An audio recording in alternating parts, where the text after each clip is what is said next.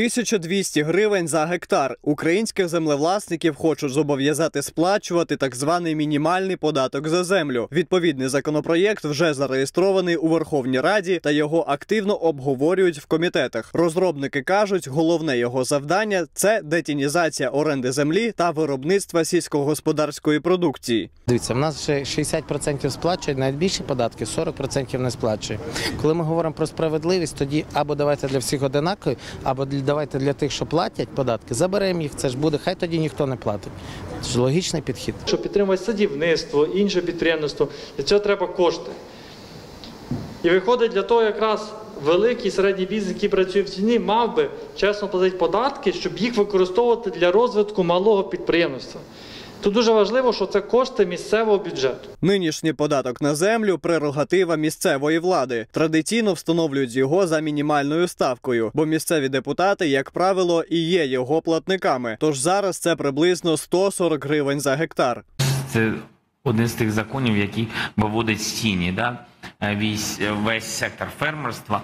Е, Мені здається, це правильно. Всі повинні платити податки. Розмір нового податку залежатиме від загальної суми платежів, які власнику паю вже нарахували. Тож просто володіти наділом, на якому нічого не росте, стане геть невигідно. Якщо ти сплатив податків е, єдиного податку, е, земельного податку, ПДФО сплачено більше ніж встановлений мінімальний рівень, значить ти нічого не доплачуєш. Якщо сплатив менше, то відповідно різницю потрібно буде доплатити. У суспільстві думки щодо нововведення розділились. Великий бізнес закидає так званим одноосібникам, які самостійно оброблюють землю, що вони не звітують про свої доходи. Тож Цей законопроект направлений на легалізацію тих, хто, е, скажімо так.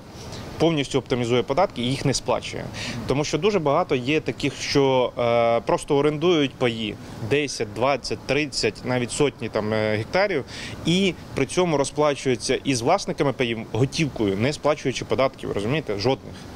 Лише земельний податок сплачується саме власником, і все.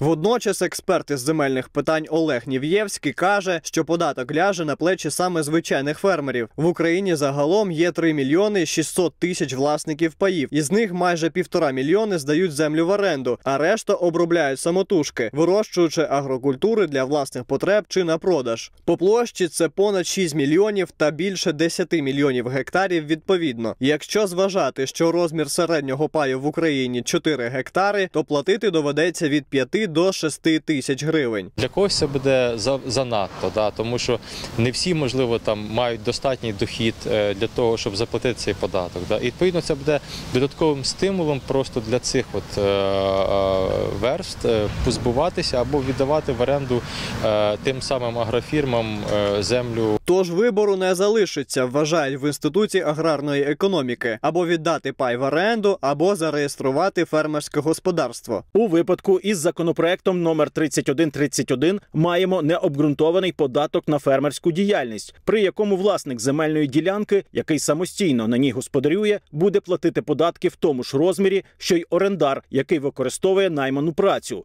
У запропонованій редакції це фактично закон про ліквідацію малого фермерства в Україні, який матиме вкрай негативні наслідки для розвитку аграрного сектору економіки та сільських територій. вимоги для того, щоб реєструватися цим господарством, вони ну, складноваті, якщо подивитися на закон на цей на, на те, як воно виписано. Там треба зібрати кучу папірців. Ідея в тому, що через цей податок хтось почне реєструватися, вона абсолютно хибна. Отримавши шквал критики, урядовці увімкнули задню. На сьогоднішній день я вважаю передчасно в умовах кризи, в умовах, коли фермери е, просять підтримки від держави, збільшувати орендну плату це напевно е, не зовсім е, коректно. Тож податковий комітет ради вирішив не дратувати мільйони власників паїв напередодні місцевих виборів. У новому варіанті норму про мінімальний платіж зберегли, але розмір податку для одноосібників вирішили зменшити.